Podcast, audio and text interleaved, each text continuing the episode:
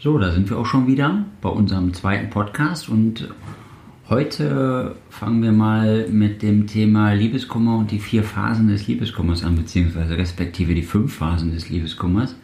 Und wir haben uns ähm, ein Format für euch überlegt, dass ihr auch ein bisschen besser profitieren könnt. Also der Ralf wird euch die vier Phasen, die fünf Phasen vorstellen, sorry. Und äh, ich werde einfach mal ein Beispiel dazu geben, weil wir sind Liebeskummer-Coaches und Liebeskummer-Experten, aber wir sind ja auch so gut, weil wir das auch selber erleben. Und da ich derjenige von uns beiden bin, der als letztes Liebeskummer hatte, bin ich auch quasi prädestiniert dafür, ein passendes Beispiel aus meinem Leben zu geben.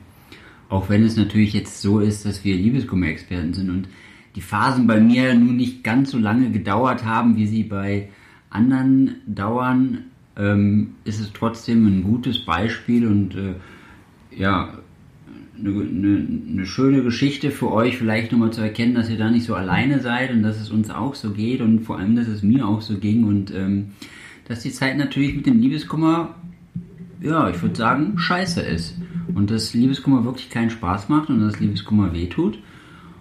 Und dass wir alle durch die gleichen Phasen durch müssen, aber wenn wir durchkommen und wenn du durchkommst und ich bin durchgekommen, dass es danach wieder viel besser ist und das Leben wieder viel schöner wird. Und deswegen würde ich sagen, fangen wir direkt einmal an und zwar mit der Vorphase. Phase 0. Genau. Ja, die meisten haben immer von den vier Phasen ge gehört oder auch gelesen. Das heißt, wenn ihr das Internet aufmacht und euch mit den Phasen des Liebeskummers beschäftigt, dann wird euch auffallen, dass die meisten von vier Phasen sprechen. Doch ähm, wenn wir den Liebeskummer und auch Trennung wirklich in der Ganzheit betrachten wollen, dann müssen wir natürlich anfangen dort, wo es losgeht. Und äh, das ist doch schon in der Beziehung. Denn in den meisten Beziehungen, es ist ja nicht so, dass morgen einer sagt, und du äh, oder heute die Beziehung ist zu Ende, sondern es hat sich doch irgendwie angebahnt. Und auch wenn wir nicht genau hingeguckt haben und es nicht wahrhaben wollten, war doch trotzdem irgendeine Veränderung in unserer Beziehung. Wir waren vielleicht nicht mehr so frisch verliebt. Wir haben möglicherweise angefangen, bestimmte Dinge alleine zu tun. Oder der andere hat auch mal in Gedanken irgendwo gesessen. Und die Frage ist, wie oft ist das passiert? Und wann hat bei dir oder mal irgendwann der Zweifel begonnen? Ja, also die Vorphase ist davon gekennzeichnet, dass man, dass wir selber, du, ich, einfach merken, irgendwas läuft nicht mehr so, wie es eigentlich mal war. Ja, auch wenn wir wie so eine Ellipse ne, uns mal ein bisschen annähern müssen, ein bisschen weiter wegkommen, haben wir das Gefühl, irgendwie kommt der andere immer weiter aus unserem Fokus heraus, in unserem Einzugsbereich. Ja, und dann ist dir bestimmt auch passiert, dass du gefragt hast, du, ich habe ein komisches Gefühl, es fühlt sich irgendwie nicht mehr so gut an. Ähm, was ist denn los? Ja, und wahrscheinlich wirst du was gehört haben, du, nichts, ist alles in Ordnung, bin halt einfach nur momentan ein bisschen überlastet. Ja, wir haben, geben uns aber auch mit diesen beschwichtigenden Antworten zufrieden, was auch normal ist, denn es tut ja gut. Ja, es beruhigt uns, wenn zu hören, dass eigentlich alles in Ordnung ist, eigentlich nur irgendwelche anderen Dinge dafür verantwortlich sind, dass es sich gerade so darstellt, wie es sich darstellt. Ja, also die Vorphase ist davon gekennzeichnet, wir spüren eine Veränderung. Vielleicht merken wir auch, dass der Streit zugenommen hat, dass wir uns mittlerweile über Kleinigkeiten streiten, also irgendwie so offene Zahnpastatube war früher nie ein Problem, auf einmal wird es ein Thema. Felix hat beim letzten Mal gesagt, die rumliegenden Socken. Ja, also ähm, da gibt es Menschen, die können zwei Stunden über Socken diskutieren. Ja, also wenn dir das passiert ist oder auch gerade passiert, denk mal drüber nach, wo ihr gerade seid und was die nächsten guten Schritte sein können. Ja, also die Vorphase findet noch in der Beziehung statt. Und dann spielen sowas, na klar, wie Unzufriedenheit, also Liebeskummer, genauso eine Rolle wie Eifersucht. Eine Eifersucht in einer Beziehung kommt nicht irgendwo her. Das hat immer eine Ursache. Ja, man sieht die, die Beziehung in Gefahr.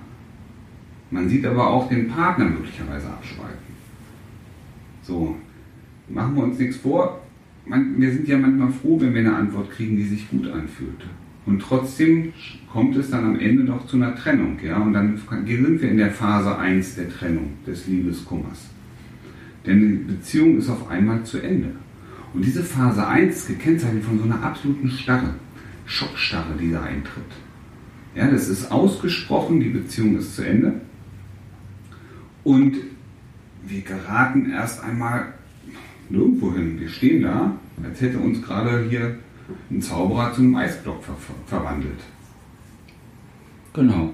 Und äh, wenn ich da jetzt mal das Beispiel äh, von mir preisgeben kann, also ich kann nur mal kurz bei der Phase 0 anfangen, die bei mir natürlich ein bisschen anders war. Ich kann natürlich reflektierend sagen, ich war ein bisschen blind damals und habe äh, viele Dinge nicht gesehen und auch, wie der Ralf da schon gesagt hat, nicht hören wollen.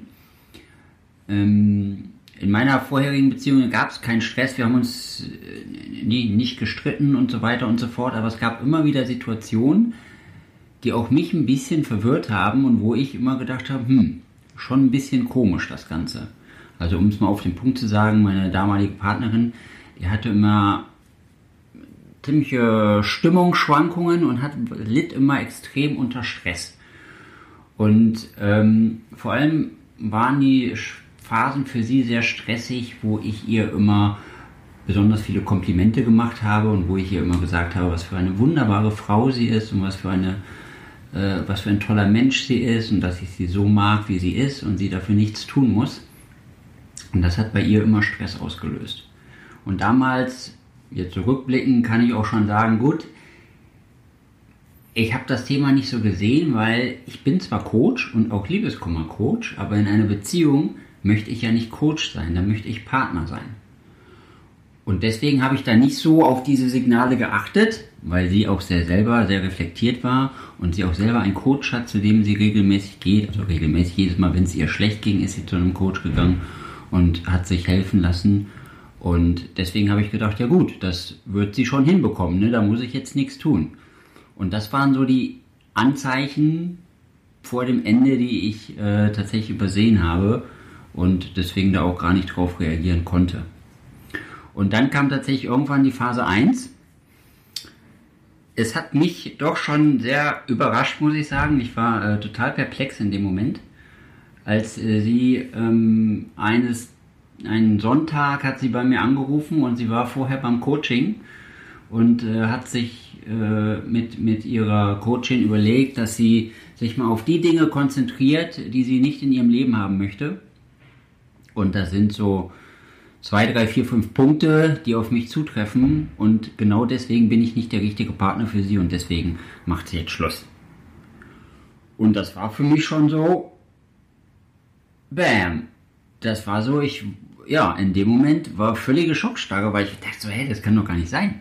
Es war doch alles so schön, es war alles so perfekt vorher. Wie kann das jetzt sein?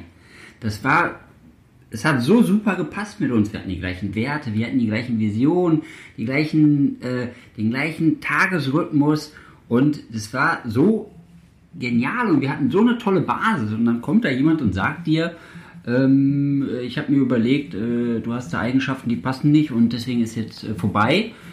Das war auch für mich als Liebeskummer-Experte doch äh, super überraschend und ich wusste in dem Moment erstmal nicht so, was soll ich jetzt tun.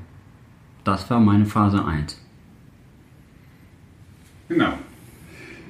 Das heißt also, zum einen sind wir in Phase 1 erstmal in dieser Stachel, ne, handlungsunfähig, manchmal sogar noch nicht mal in der Lage zu weinen. Das ist echt verrückt. Ja, wir sind so geschockt und gestarrt, dass uns selbst der Zugang zu unseren eigenen Emotionen fehlt. Und Weinen ist absolut wichtig und gut, auch für Männer. Ja, also alle Männer, die hier zuhören, es ist nicht verboten, es ist nicht schlecht, es ist kein Zeichen von Schwäche, wenn wir als Männer weinen. Im Gegenteil, es ist ein Signal unseres Körpers, das uns eins mitteilen möchte. Lass mal den Mist raus und nimm dir Zeit für dich. Konzentriere dich mal auf dich selber. Weil genau das ist das, was Weinen hier mit uns verursacht. Aber unabhängig davon. Ja, also wir sind in diesem Moment nicht mal in der Lage, auf unsere eigenen Emotionen zugreifen zu können. Und die meisten verhalten sich die ersten Tage nach der Trennung, als wäre nichts gewesen. Ja, also gehen auch mit dem Bewusstsein, das ist möglicherweise nur eine Laune, das kann gar nicht wahr sein, das war alles so toll, ähm, weiterhin durch die Welt. Und da siehst du auch schon das Thema. Ja, ein, ein, ein, ein Thema, das wir haben, dass wir gar nicht im Hier und Jetzt sind. Wir sind nicht in dem Heute, sondern wir sind gedanklich entweder ganz weit vorne, also in einer Zukunft, oder auch in einer Vergangenheit. Auch dazu kommen wir zu einem späteren Zeitpunkt nochmal. Das ist aber ausschlaggebend, also charakteristisch für die erste Phase in der Trennungssituation, diese absolute Schockstarre nicht handeln können. Genau, und deswegen könnt ihr direkt weitermachen mit Phase 2, würde ich sagen. Genau. Die Phase 2, die kennen wir alle. Also ich, ich sehr gut. Ich auch. Die Phase 2 ist gekennzeichnet davon, dass wir nochmal den, den Willen haben, diese Beziehung, also nicht jeder ist dahin. Es gibt Menschen, die sagen, Mensch, dass, sie, dass das jetzt soweit ist, ne? die haben die Phase 1 überstanden, ähm, haben ein paar Tage gebraucht, um es zu realisieren, erklären sich auch, warum es gut ist, dass es da genauso gekommen ist und für die ist das dann relativ schnell durch. Also wir sind ein bisschen schneller durch die einzelnen Phasen. Ähm, aber wenn die Beziehung doch für, für dich, für mich, für uns alle irgendwie einen Wert hatte, dann kommen wir in die Phase 2. Und die Phase 2 ist davon gekennzeichnet, dass wir uns jetzt überlegen, was können wir tun, um diesen Status, den wir jetzt gerade haben, nämlich dass die Trennung ausgesprochen ist, nochmal irgendwie zu kitten. Wie können wir den zurückholen, den alten Status, den wir eigentlich viel lieber hätten? Also wir gehen los und versuchen zu verhandeln. Das kann sehr unterschiedlich aussehen. Ne? Das kann ein Brief sein, das kann eine E-Mail sein, das kann aber auch sein, dass man sich nochmal aussprechen möchte und jetzt anfängt, bestimmte Angebote zu machen. Also was du, wir können ja auch eine offene Beziehung führen. Ne? Wir müssen ja nicht, du musst ja nicht immer alles wissen, was du tust.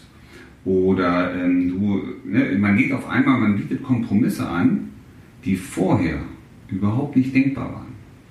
Aber was hierbei passiert ist auch, dass man, dass wir selber anfangen, uns selber ein bisschen kleiner zu machen, um die Beziehung halten zu können. Ganz charakteristisch für diese zweite Phase wir gehen also in diesen Verhandlungsmodus. Wir müssen nochmal miteinander reden, wir müssen nochmal was klären.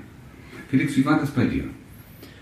Ja, das ist schön, dass du es ansprichst, müsste ich jetzt eigentlich sagen. Ne? Aber tatsächlich, die zweite Phase ähm, fing bei mir direkt erstmal an, äh, dass ich mich ganz schnell ablenken wollte. Und zwar habe ich das, was viele Männer vermutlich auch machen in der zweiten Phase, äh, mich erstmal bei einer äh, weltbekannten Online-Single-Börse angemeldet und ähm, versucht einen neuen, eine neue Partnerin sozusagen zu finden. Und ähm, ich habe eigentlich was noch viel Verrückteres vorher gemacht. Ich ähm, habe meine Ex-Partnerin auch über diese Plattform kennengelernt und ähm, ich wusste, dass sie sich mein Profil gespeichert hat und unsere ganze Kommunikation. Und da bin ich doch auf die schlaue Idee gekommen, sie zu fragen, ob sie mir nochmal meinen Profiltext schicken könnte, damit ich den da eintragen kann. Und ich gebe zu, also mir ist es dann nach einer Stunde auch äh, in den Sinn gekommen, dass das vielleicht nicht die beste Methode war. Und ich habe meine WhatsApp-Nachricht wieder gelöscht. Und ich hoffe bis heute, dass sie es nicht gesehen hat, aber gut, das war meine Kurzschlussreaktion, mich auf dieser Plattform anzumelden, auch wenn ich natürlich überhaupt gar nicht offen war für einen neuen Menschen in meinem Leben. Und ich brauchte einfach nur irgendwie so ein Ventil, wo ich was rauslassen kann und ich suche mir was Neues und ähm, ja, aber es war natürlich äh, im Nachhinein ziemlich bescheuert. Ähm, ja, aber es gehört dazu. Also auch ich lebe leb mit diesen Phasen und auch ich mache das und kann in diesem Moment nichts dagegen tun, aber es hat geholfen, ne? Es hat mich danach in Phase 3 gebracht. Mhm. Schön, dass du es nochmal sagst, Felix. Ähm, weil das, was, was hier passiert ist, ähm, der eine verhandelt und möchte das alte zurückbekommen und der andere geht hin und möchte mit irgendetwas diese Lücke schließen, die da aufgerissen worden ist. Ja, und ähm, gut, ich möchte nichts interpretieren. Aber ich glaube, diese, diese WhatsApp-Nachricht hatte auch irgendwie wenigstens in dem ersten Moment ähm, na, spontan, wahrscheinlich äh, emotional einen Sinn. Ähm, aber wir gehen weiter in den, in den Phasen und sind jetzt schon, schon bei der Phase 3 angekommen. Die Phase 3 ist dadurch gekennzeichnet, dass wir genau wieder an dem Punkt sind, wo wir am Anfang der, der Trennung standen, nämlich wir kommen erneut in eine Schockstarre, wir kommen erneut in eine, eine, eine Phase des Verharrens, auch wieder des nicht, nicht so richtig wahrhaben wollens, aber doch realisieren, dass die Beziehung ein Ende gefunden hat.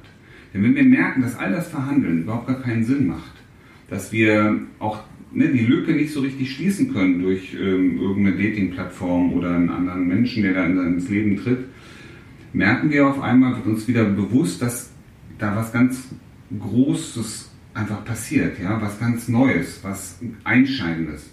Und das macht vielen Menschen erstmal Angst. Ja, diesen Schritt realisieren zu, realisieren zu müssen, diese Tatsache, dass die Beziehung jetzt tatsächlich zu Ende ist. Alles Verhandeln, alles, alle Aktivitäten haben nicht dazu geführt, irgendetwas an der Situation zu verändern. Und das macht uns auch mal wieder hilflos. Ja? Und das ist der Punkt auch. Was ist der ne, in dieser Phase? Was ist der Grund dafür, dass wir uns mal gut und mal schlecht fühlen, dass wir mal sauer auf die Welt sind, mal sauer auf uns selber, mal wieder einen halben Tag lachen können? Das ist genau diese Situation. Ich bin hin und wir sind hin und her gerissen, ja, zwischen diesen, ja, es geht nach vorne, aber das Alte ist auf einmal wieder weg und wir tun uns selber leid. Wir beschimpfen uns möglicherweise selber, weil wir es nicht gemerkt haben, weil wir nicht genug getan haben. Und das ist ganz charakteristisch für diese dritte Phase, ja, das Verstehen und Akzeptieren müssen. Ja, und meine, ich wollte das noch hinzufügen, ähm, dass mit dem Aufbrechen der Gefühle, also das Wiederaufbrechen der Gefühle, das war bei mir richtig intensiv. Ich glaube, die dritte Phase war für mich so die allerschlimmste von allen. Da kann ich auch nur wieder das wiederholen, was der Ralf vorhin angesprochen hat mit dem Weinen, auch bei Männern, auch bei uns. Ähm, ist das super wichtig und ich, ja, ich ähm, kann es so zugeben, ich habe sehr viel geweint. Ich habe ähm, mir sehr viele äh, Liebeskummerlieder zur Hilfe genommen, weil das super unterstützend ist. Wir haben ja auch auf unserem YouTube-Kanal haben wir äh, tolle Playlists mit Liebeskummerliedern und ähm, ich habe das ein oder andere Lied, äh, ich weiß gar nicht, hunderte Male gehört, ähm, aber es ist super hilfreich wenn du in dieses Gefühl reingehst, zu weinen und dieses Gefühl loszulassen und diese Traurigkeit loszulassen und alles, was da in dir gerade hochkommt, diese Emotion einfach mal rausfließen zu lassen. Und äh, durch die Tränen funktioniert das super gut und auch wenn Weinen, wenn du es lange Zeit machst, erstmal sehr anstrengend ist und ähm, irgendwann auch die Augen anfangen zu brennen. Also ich habe es ja in letzter Zeit öfter gemacht, deswegen weiß ich es ähm, ist sehr anstrengend, aber es tut richtig gut. Auch wenn du danach erstmal total platt bist, du spürst das richtig im Körper, wie es dir danach wirklich, wirklich gut geht. Und deswegen meine dritte Phase, aufbrechende Gefühle, war echt schon schwierige Zeit, aber äh, ihr, ihr, ihr merkt es ja, ich bin jetzt durchgekommen, mir geht es jetzt wieder viel besser. Deswegen, ich kann es nur empfehlen, wenn ihr da drin seid, weinen hilft auf jeden Fall. Und ihr müsst es ja jetzt nicht unterwegs im Bus machen oder äh, in der Schule oder auf der Arbeit, sondern ihr könnt das ja einfach für euch zu Hause machen. Nehmt euch einfach Zeit für euch, setzt euch aufs Sofa, nehmt euch ein Kissen und vielleicht die Kopfhörer ins Ohr, damit es noch ein bisschen intensiver ist und ihr für euch seid. Könnt ihr euch auch eine Decke über den Kopf ziehen, wenn es leichter fällt. Und dann hört ihr diese Lieder und dann, also diese traurigen Lieder und dann lasst ihr einfach mal los. Loslassen ist das Zauberwort. Und danach kommt ihr in Phase 4.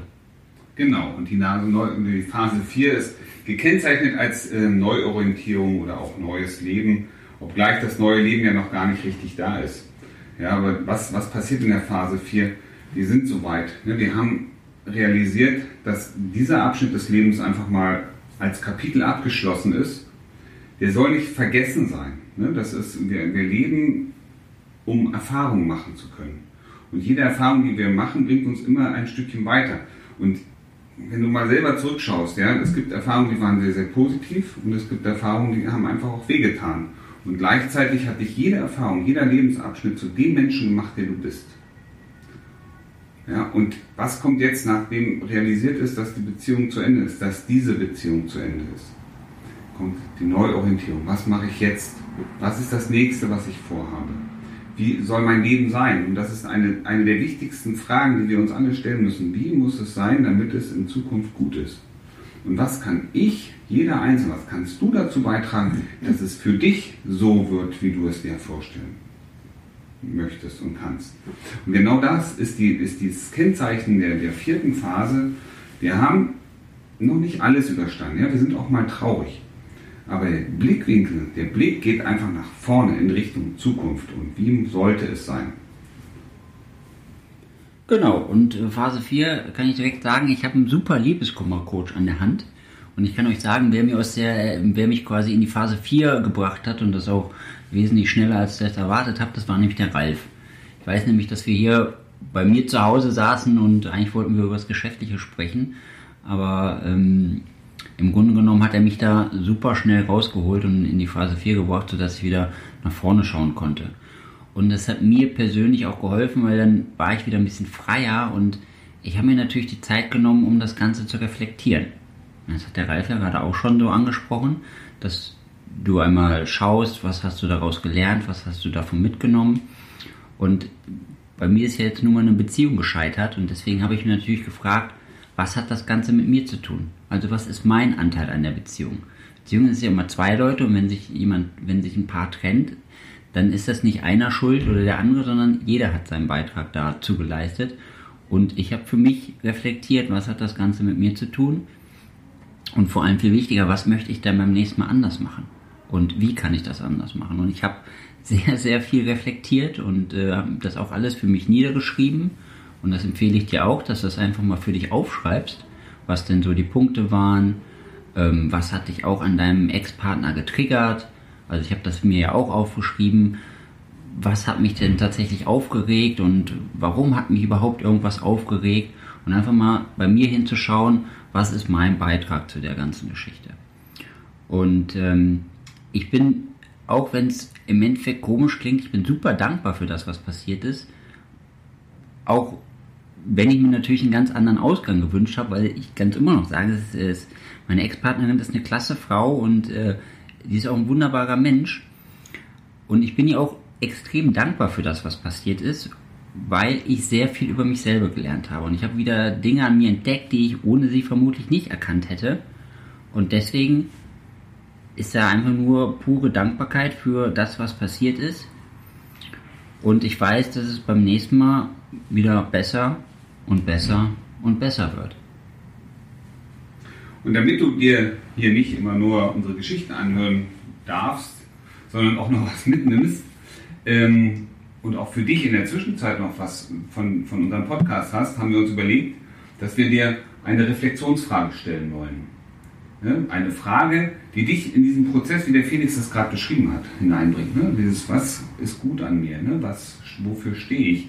Wofür kann ich möglicherweise dankbar sein? Und die Frage, die du dir einfach mal beantworten solltest, ist diesmal, was macht dich wertvoll? Spannende Frage, oder? Was macht dich wertvoll? Und ähm, das ist eine Frage, mit der, rechnet man nicht so wirklich. Ne? Du wahrscheinlich auch nicht. Aber lass das mal auf dich wirken. Und versuch mal, nicht versuch mal, sondern bitte tu es. Nimm dir mal 30 Sekunden eine halbe Minute ist das, ja? Eine halbe Minute Zeit und zähle hintereinander flüssig die Dinge auf, von denen du glaubst, dass die dich wertvoll machen. Ja, du bist schon dabei, ne? Du merkst, es ist gar nicht so einfach. Und ich garantiere dir, wenn du das heute ein paar Mal machst, 30 Sekunden lang, wirst du merken, dass du schon morgen viel, viel mehr Sachen innerhalb dieser 30 Sekunden findest. Aber achte mal drauf, was macht dich wertvoll? Genau, und morgen, beziehungsweise morgen in den nächsten Podcast, äh, gehen wir dann nochmal für euch nochmal in diese Phasen des Liebeskummers, aber wir werden euch mal äh, ein paar Handlungsalternativen an die Hand geben oder ein paar Lösungswege, wie ihr denn aus dieser Phase rauskommt und was ihr noch für euch besser unternehmen kommen könnt, um mit diesen Phasen klarzukommen. Genau.